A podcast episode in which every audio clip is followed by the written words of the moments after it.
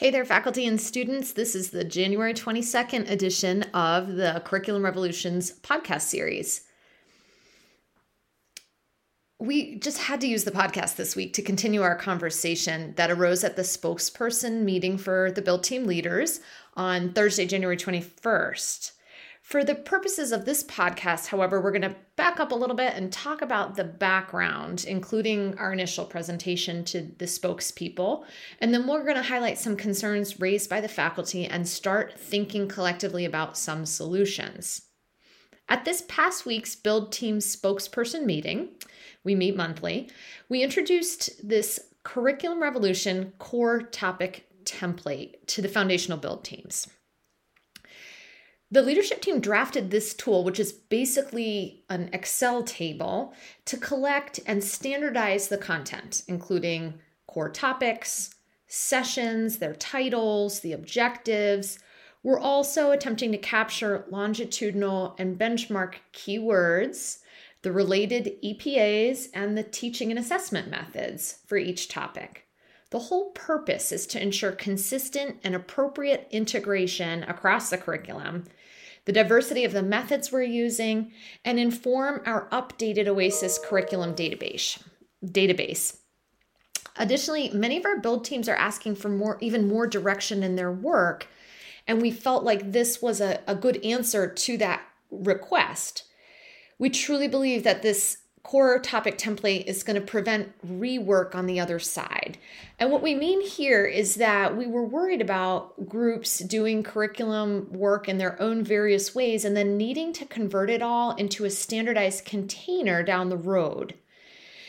Many teams have some of this session level information already. Um, we furnish it from Oasis, but if your team doesn't have this session level information for your block's content, please let us, us being the Curriculum Revolution leadership team, know and we'll get it to you. We fully recognize that this raw session level OASIS information needs to go through sequencing, identifying redundancy, developing new content for the holes that you identify, and many of you have already been working in that way. For those of you who weren't able to attend the spokesperson meeting, the first tab of this Excel file has detailed instructions and examples to fill out the tables. Each column of the file was presented at this meeting as having a specific timeline for submission. And that's really where some of the feedback arose from faculty. They raised concerns um, about a couple of things, but specifically about the proposed timeline for the templates. The timeline was felt to be a little too aggressive, and these comprehensive requirements were shared with the spokespeople too close to the proposed initial due dates. Another concern that was raised was that the information in the different columns might be so interrelated that some felt it would be difficult to fill it out separately on different time schedules. While we don't have a total re- resolution for this to share with you yet, I want to ensure you that we're thinking really hard about this feedback. It's important to note that the ultimate deadline, that start date of August 22, can't be changed. That's when our new curriculum goes live. So, in that respect, we do have some hard deadlines that we have to attend to. But I think we've made and we're working to make several adjustments in the preceding work's time schedule based on the input from you guys. Several build teams have already been utilizing similar session level cataloging strategies so far. And they've been working with the session information from Oasis for the various components that contribute to the blocks. And for these groups, the first step of this work, um, getting it into the core topic template, might involve some manual transfer of this information. For other groups, this might be a totally new way to approach the work, and the lift might be heavier with that in mind. Finally, for some groups, this work hasn't really started in earnest yet. And we want to look for ways to support those groups as best we can, but that relies on communicating back and forth with the build teams and their leaders about that. The spokespeople who voiced concern also proposed that maybe summer would be a more reasonable and realistic target for the early blocks that had the earliest expectations for population of that core topic template. So, We're going to have more details, and the actual template will be available next week um, with additional time allotted to make the deeper dive sections of the template more liberal, knowing that we have an unchanged ultimate due date. So, in summary, the first step for teams that haven't started this work yet is to start to identify core topics to be covered in the block and perhaps compare them to USMLE content outlines, uh, for example, looking for holes. Likewise, since our multi pass curriculum is transitioning to single pass, by looking at these core topics, you're going to identify redundancies too.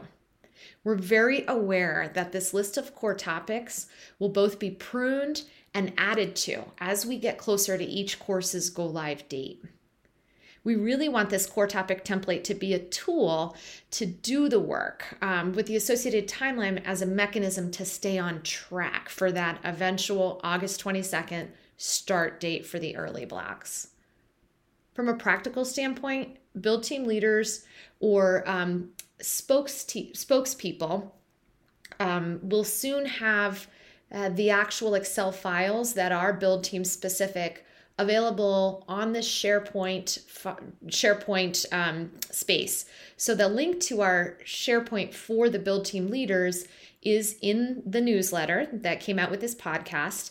But right now it's only open to those build team leaders, the spokespeople for each build team. There are variations for some teams on those core topic templates, so it will be unique to your team when work is done as a group, we hope that the um, core topic template will be uploaded back into the SharePoint site so we can keep an eye from the leadership team perspective on the big picture. And ultimately, this template will facilitate your team's monthly report out at the Build Team Leader meetings. We promise down the road to furnish you with some Excel tips and tools to make working in the template easier for those of you who don't use Excel very often. Um, and we plan to do that at a future build team meeting. So I hope with this podcast, we've been able to address the why behind the core topic template tool.